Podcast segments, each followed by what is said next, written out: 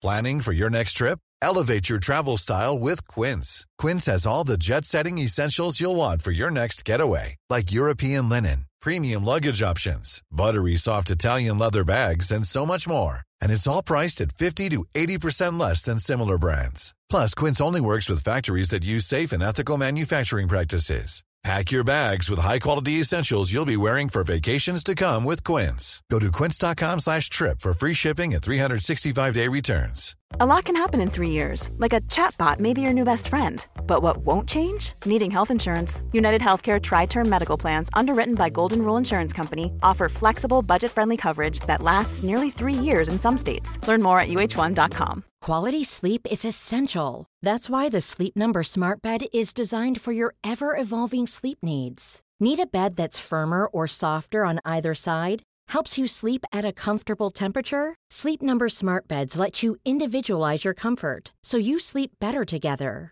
J.D. Power ranks Sleep Number number one in customer satisfaction with mattresses purchased in-store. And now, save 50% on the Sleep Number Limited Edition smart bed for a limited time. For J.D. Power 2023 award information, visit jdpower.com/awards. Only at a Sleep Number store or sleepnumber.com. Högt upp, bland Colorados Rocky Mountains, så ligger den lilla skidorten Aspen. Det här är ett område som i mångt och mycket består av en liten befolkning med oändligt stora bankkonton. Ett område som på grund av detta har fått smeknamnet Billionaire Mountain. Men det trygga och lugna området skulle skakas om ordentligt i slutet av februari 2014, när en av ortens mest välkända personer hittades mördad inne i sin egen bostad. Det här var 57-åriga Nancy Pfister som växte upp i en av områdets rikaste familjer och som levt ett liv fullt av drama och äventyr. En kvinna som ofta har beskrivits som Aspens Golden Girl. Det plötsliga dödsfallet var chockerande och inom kort började polisen misstänka att Nancys egna hyresgäster låg bakom den brutala gärningen. Det här är del 1 av mordet på Nancy Pfister.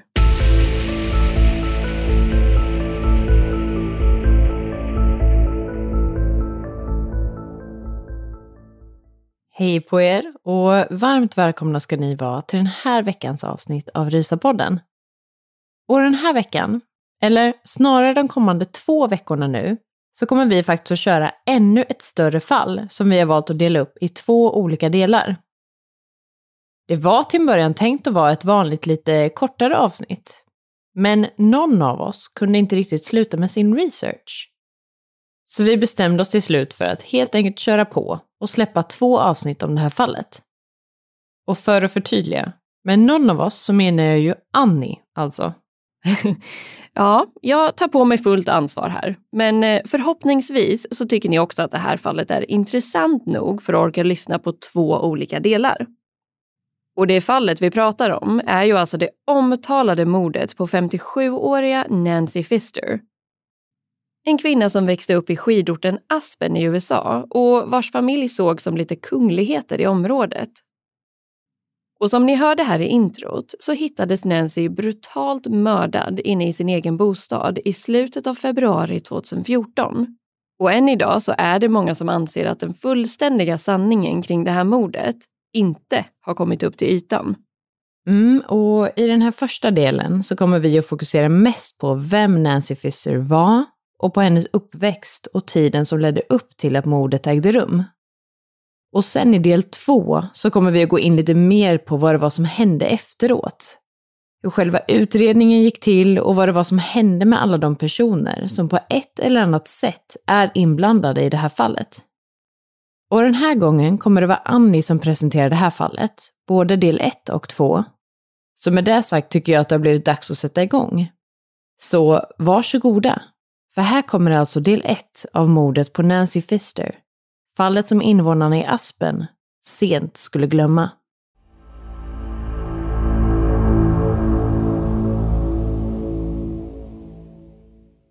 Nancy Merle Pfister föddes på den amerikanska nationaldagen, det vill säga den 4 juli år 1956. Hon föddes i delstaten Idaho men spenderade större delen av sin uppväxt i Aspen, Colorado, som tillhör distriktet Pitkin County. Idag är ju Aspen en extremt välkänd och populär skidort och har varit det sedan kort efter att andra världskriget tog slut. Nancys pappa, Art Pfister, var en väldigt framstående person inom samhället i Aspen och var högst delaktig i att vidareutveckla orten. Arts familj ägde nämligen en gård och enorma ytor mark som han år 1958 valde att göra om till The Buttermilk Ski Area eller Buttermilk Ski Resort. Det här är ett av flera populära skidområden i Aspen och beslutet att starta upp det här området gjorde Art och familjen Pfister extremt rika. Nancys mamma Betty var inte sämre hon. Under andra världskriget så arbetade hon nämligen som pilot och utöver verksamheten kring Buttermilk Ski Resort så gjorde hon sig också en karriär på att flyga helikopter. Under Nancys barndom och uppväxt så var familjen Pfister nästan som kungligheter runt om i Aspen. Och det här var något som också höll i sig under hennes senare vuxenliv. Kort sagt så kan man väl säga att Nancy levde ett väldigt privilegierat liv och hade möjligheten att utforska livet och världen på sina egna villkor. Hon reste runt en hel del och studerade bland annat vid den högt ansedda konstskolan Pratt Institute som ligger i Brooklyn, New York. Men framförallt så skulle de flesta kanske ha beskrivit Nancy lite som Aspens egna partydrottning. Alla visste vem hon var och hon var känd för att vara festens höjdpunkt. Hon gillade helt enkelt att ha roligt och hon älskade livet. Med tanke på familjens höga sociala status i området så umgicks Nancy en hel del med alla de kändisar som var på skidsemester i Aspen. Bland annat sångerskan Cher och skådespelarna Jack Nicholson, Michael Douglas och Goldie Hawn. Enligt uppgift ska Nancy dessutom ha dejtat Jack Nicholson under en kort period och varit förlovad med Michael Douglas under en ännu kortare period. Hon ska aldrig ha haft några längre relationer och var aldrig gift, men däremot så fick Nancy när hon var runt 30 år gammal en dotter som fick namnet Juliana. Det finns flertalet källor som uppger att Nancy också fick en son drygt 10 år efter det här, men märkligt nog så finns det ingen mer egentlig information om den här påstådda sonen. Men som person så beskrivs Nancy ofta som en fri själ och som en äventyrlig, impulsiv och risktagande person. En typ av livsstil som hon kunde upprätthålla tack vare familjens förmögenhet och faktumet att hon aldrig egentligen hade behövt oroa sig särskilt mycket för vissa praktiska delar av livet, som exempelvis sin ekonomi. Det här var också en livsstil och ett beteende som hon lyckades komma undan med i sin ungdom under 70- och 80-talet, men som vissa kanske inte ansåg var riktigt lika charmigt eller passande i takt med att Nancy blev äldre. Under den senare delen av hennes liv så var resandet fortfarande en av hennes absolut största passioner och intressen. Och trots att Nancy hade växt upp i Aspen och var van vid det kalla vädret så föredrog hon ändå att spendera vintrarna i ett mer behagligt klimat. De här längre resorna kostade såklart en hel del pengar. Och även om Nancy hade tillgång till en stor del av familjens förmögenhet så var det inte en obegränsad tillgång. Hon jobbade därför delvis som turistguide runt om i Aspen. Men för att få ihop lite extra pengar inför sina långresor så valde Nancy ibland att hyra ut sin egen bostad. Det stora och lyxiga huset låg vackert beläget bland bergen på adressen West Buttermilk Road i Aspen. Under 2013 så höll den då 57-åriga Nancy på för fullt med planeringen inför sin kommande resa. Den här gången skulle hon bege sig till Australien och planerade att vara borta under en längre period. I oktober månad 2013 så la hon därför ut en annons i tidningen Aspen Times om att hon sökte hyresgäster. På den vägen så fick hon kontakt med paret William och Nancy Styler. Enligt vissa källor så kallades William för Trey av sina nära och kära, men jag kommer att kalla honom för William under resten av avsnittet. Och med tanke på att frun i det här paret också heter Nancy så kommer jag från och med nu att göra mitt allra bästa för att vara lite extra tydlig med vilken Nancy jag faktiskt pratar om.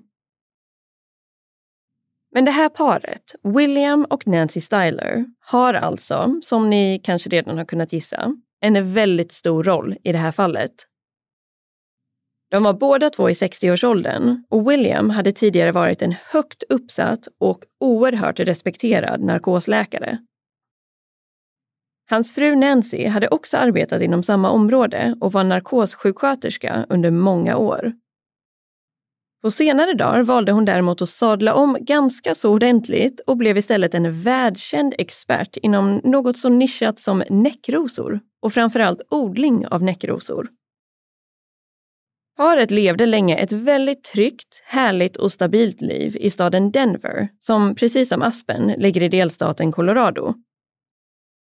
Det här livet började dessvärre att rasa samman mer och mer i samband med att William blev diagnostiserad med en allvarlig och kronisk neurologisk sjukdom.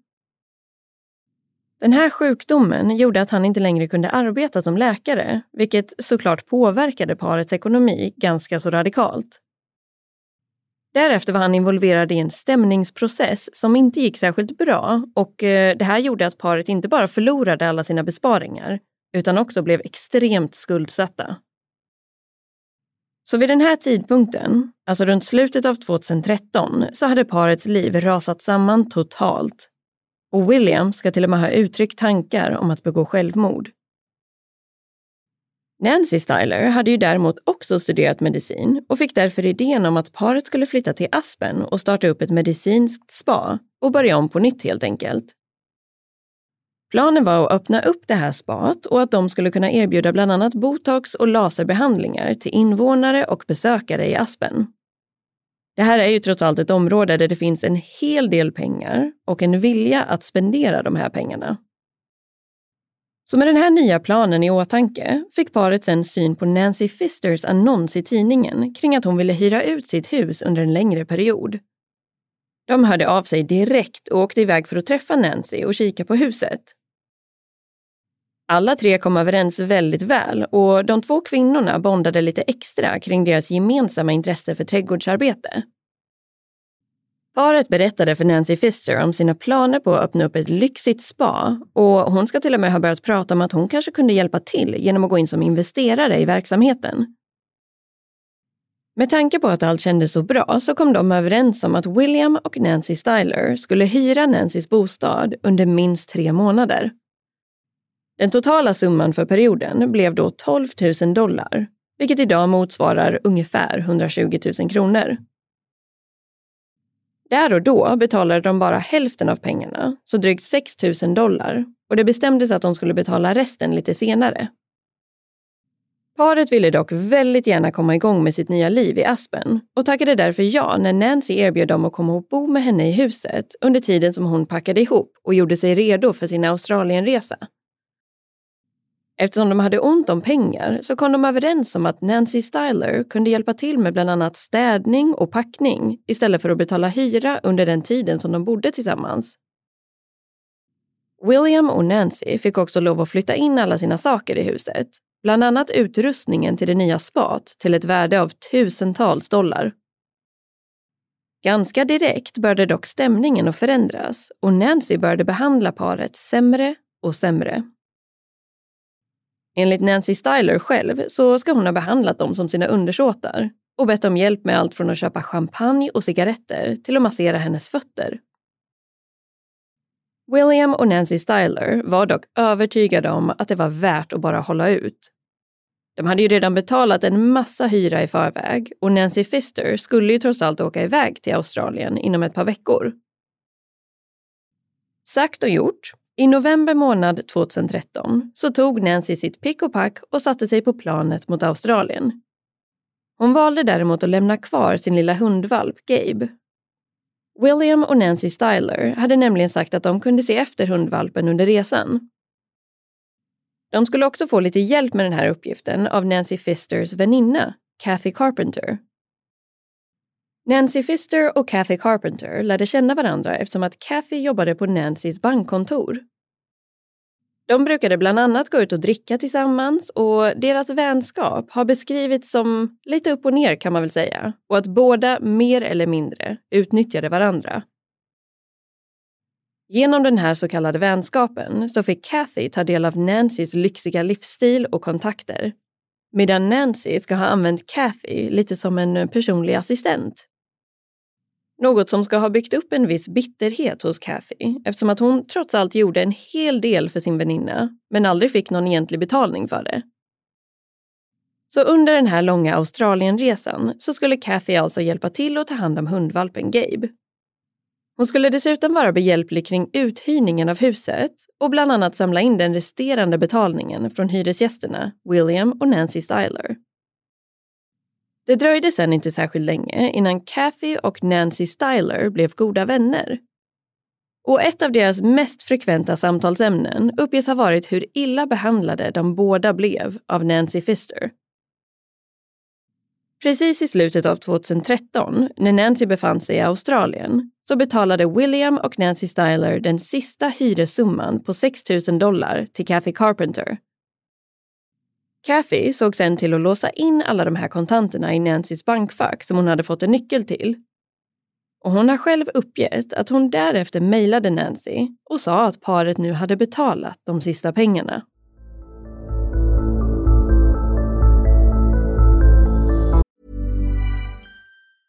Hey, it's Danny Pellegrino from Everything Iconic. Ready to upgrade your style game without blowing your budget? Check out Quince. They've got all the good stuff, shirts and polos, activewear and fine leather goods, all at 50 to 80% less than other high-end brands. And the best part? They're all about safe, ethical and responsible manufacturing. Get that luxury vibe without the luxury price tag. Hit up quince.com/upgrade for free shipping and 365-day returns on your next order. That's quince.com/upgrade. Cool fact, a crocodile can't stick out its tongue. Also, you can get health insurance for a month or just under a year in some states. United Healthcare short-term insurance plans, underwritten by Golden Rule Insurance Company, offer flexible, budget-friendly coverage for you. Learn more at uh1.com. If you thought the only way to get a more defined jawline with natural-looking results was through surgery, think again. Juvederm Volux XC is a non-surgical injectable gel filler that improves moderate to severe loss of jawline definition and can help you achieve natural-looking results with little downtime. Even better, this improved definition lasts up to 1 year with optimal treatment. No maintenance required. Improve jawline definition for a smooth, sculpted look with Juvederm Volux XC. For important safety information and to find a licensed specialist, visit Juvederm.com. That's Juvederm.com. Not for people with severe allergic reactions, allergies to lidocaine, or the proteins used in Juvederm. Common side effects include injection site redness, swelling, pain, tenderness, firmness, lumps, bumps, bruising, discoloration, or itching. There's a risk of unintentional injection into a blood vessel, which can cause vision abnormalities, blindness, stroke, temporary scabs, or scarring. Talk to a licensed specialist to find out if it's right for you.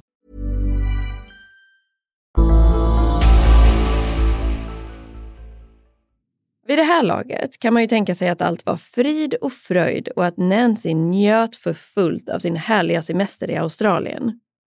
Men så var inte riktigt fallet. Av någon anledning började hon nämligen i januari månad att snacka skit om sina hyresgäster online, bland annat på Facebook. Hon sa bland annat att de inte hade betalat henne hyran, att de var skyldiga henne pengar för räkningar och att de hade orsakat massa skador och problem med hennes bostad. Detta trots att hon var vän med i alla fall William på Facebook och att han därigenom kunde ta del av allt hon skrev. Det här ledde, som man kanske kan förstå, till en minst sagt dålig stämning mellan Nancy och paret Styler. Den här dåliga stämningen eskalerade sedan till ordentliga bråk och smutskastning. Och till slut så fick Nancy nog.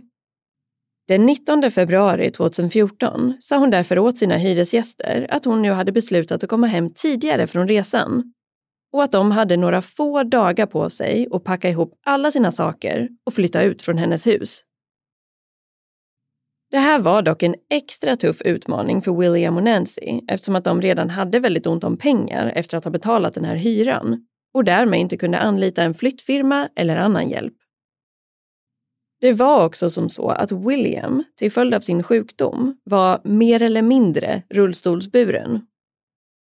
Och så som jag har uppfattat det hela så var han inte direkt förlamad i benen, men att han fortfarande hade stora problem med att gå på grund av sjukdomen. William var ju egentligen bara i 60-årsåldern, men många har beskrivit att han upplevdes som väldigt gammal och skör på grund av alla de krämpor som han led av. Men William och Nancy insåg att de tyvärr inte hade så mycket att säga till om, och de började frenetiskt att packa och göra sig i ordning för att lämna bostaden.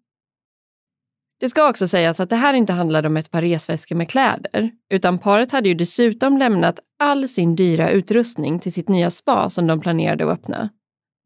Den här drömmen hade ju dock redan börjat rasa samman med tanke på att Nancy Pfister hade snackat så mycket skit om paret bland alla sina vänner och bekanta i Aspen.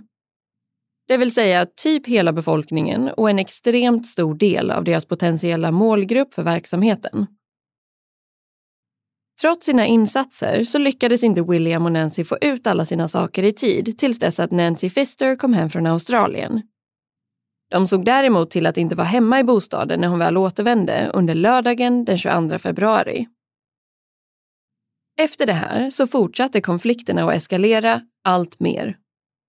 Bland annat så ska Nancy via Kathy Carpenter ha gett dem en lapp där det stod att de utöver all hyra var skyldiga henne $14,000 för att de ska ha tagit sönder flera av hennes saker.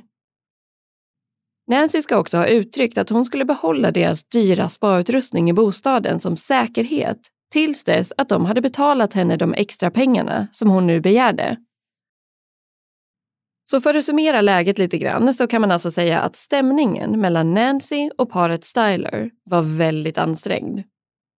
Parets framtidsdrömmar hade nu återigen blivit förstörda och de flyttade från Nancys lyxiga hus till ett motell i den närliggande staden Basalt.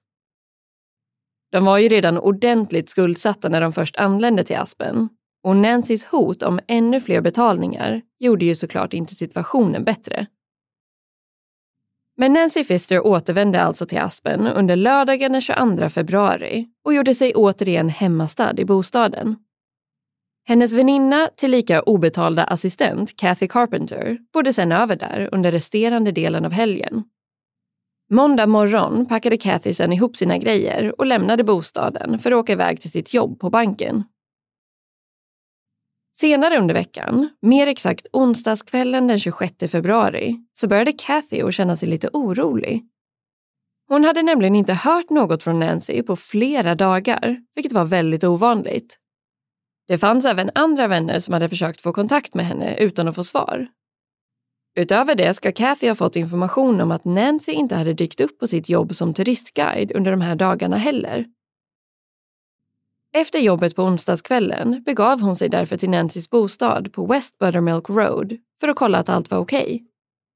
När Kathy väl kom fram så gick hon in i huset och möttes då av hundvalpen Gabe, och det var då tydligt att han inte hade fått komma ut på sina vanliga promenader. Det låg nämligen hundbajs lite överallt och han verkade både orolig och hungrig. Kathy fortsatte kolla runt och gick vidare till sovrummet där hon kände en väldigt distinkt och ovanlig lukt. Hon noterade också att sängen såg ovanligt stökig ut och att det fanns en liten blodfläck på själva sänggaveln. Kathy blev allt mer orolig och försökte sedan öppna dörren till Nancys stora klädkammare eller walk-in closet. Men den här dörren var då låst. Detta kändes märkligt enligt Kathy eftersom att den alltid brukade vara öppen när Nancy själv var hemma i bostaden. Hon tog därför med sig hundvalpen Gabe, hoppade in i bilen igen och körde hem för att hämta upp extra nyckeln till klädkammaren.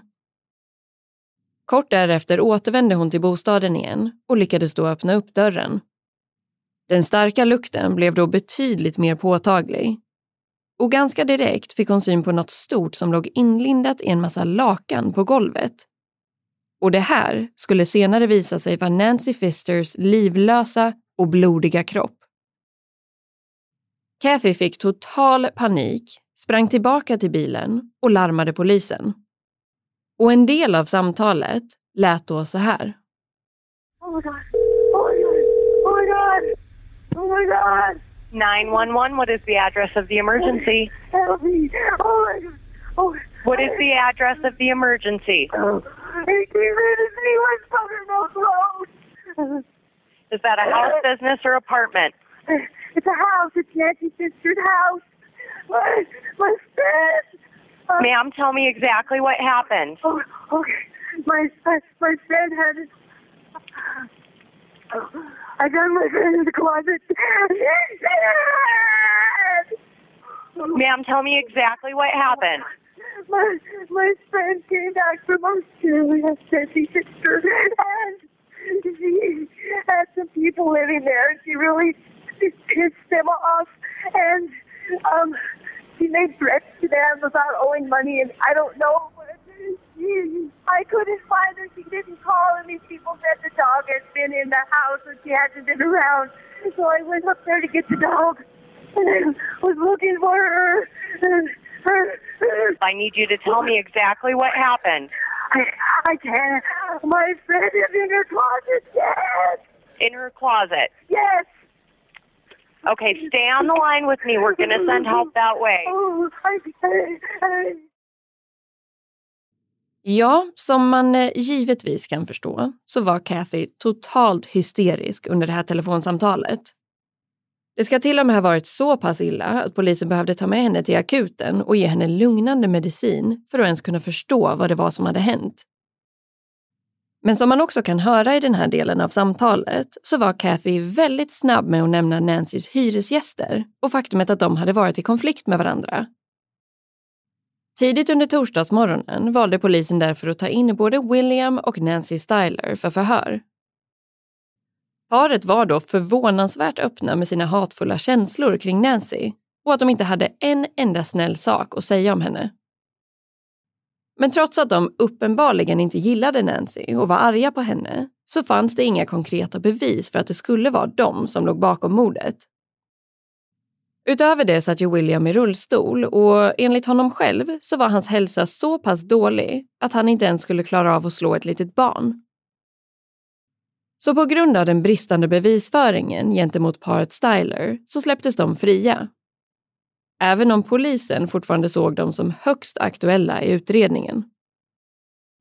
Men om vi nu tar och hoppar tillbaka lite till onsdagskvällen och när Nancys livlösa kropp hittades inne i bostaden. Efter att Kathy hade larmat polisen så begav de sig raka vägen dit för att undersöka brottsplatsen. När utredare först kom dit så fick de inte alls en känsla av att ett brutalt mord hade begåtts i hemmet. Det mesta såg ut att vara i sin ordning och till och med sovrummet, platsen där man antog att mordet hade ägt rum, uppges ha varit i ett relativt rent och städat skick. Det enda som egentligen stack ut var som sagt en påtaglig lukt och en liten blodfläck på sänggaveln. Precis som Kathy hade uppgett till polisen i sitt larmsamtal. Och Nancy hittades alltså inlindad i en massa lakan på golvet inne i klädkammaren. Kroppen hade också blivit ihopbunden med hjälp av några sladdar och därefter inlindad i stora sopsäckar som hade fyllts upp med enorma mängder blod. Anledningen till detta var att Nancy hade blivit slagen i huvudet med ett skarpt föremål flertalet gånger. Ett föremål som senare bekräftades vara en hammare. Det finns också vissa källor som uppger att hon dessutom hade blivit huggen i bröstkorgen med hjälp av en yxa. Under den senare obduktionen kunde man också bekräfta att det inte fanns några tydliga försvarsskador på Nancys händer eller armar. Det här skapade en stark misstanke om att hon hade blivit mördad när hon låg och sov och därmed inte hann uppfatta vad som hände eller kunde försvara sig överhuvudtaget. När poliserna undersökte sovrummet och vände på bäddmadrassen så noterade de också att undersidan var full av blod. Gärningspersonen, eller personerna, hade alltså gjort ett halvhjärtat försök till att gömma sina spår genom att helt enkelt bara vända på madrassen. Polisens utredare trodde däremot inte att Nancy hade blivit mördad under onsdagskvällen då hon hittades, utan att hon hade dött redan under måndagen och därmed legat död inne i klädkammaren i 2 dagar innan hon hittades. Vilket också skulle kunna förklara den fruktansvärda lukten som både Kathy och poliserna hade upplevt. Den officiella dödsorsaken fastställdes vara en kombination av trubbigt våld mot huvudet och blodförlust. Och trots att man nu visste hur hon hade dött så kvarstod fortfarande en hel del oklarheter. Men faktumet att Nancys död var ett brutalt mord utan dess like fanns det inga som helst frågetecken kring.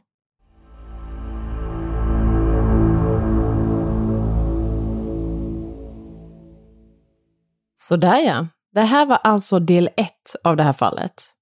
Och precis som med våra tidigare dubbelavsnitt så kommer vi att påbörja den andra och sista delen med en kort liten summering för att friska upp minnet lite grann. Men förhoppningsvis har ni tyckt att den här första delen har varit intressant att ta del av. Och vi kan säga redan nu att det blir en hel del twists and turns under del 2, som alltså släpps om exakt en vecka. Yes, och i nästa del så kommer vi som sagt att gå in lite mer på själva utredningen och vem eller vilka som faktiskt dömdes för det här brottet och hur hela den processen gick till. Så om ni kan hålla er borta från Google nu så lovar jag att avsnittet blir betydligt mer intressant nästa vecka. Och vi hoppas verkligen att ni vill lyssna även då. Och som alltid vill vi skicka med ett stort tack för att just du har valt att lyssna på det här avsnittet av Rysapodden.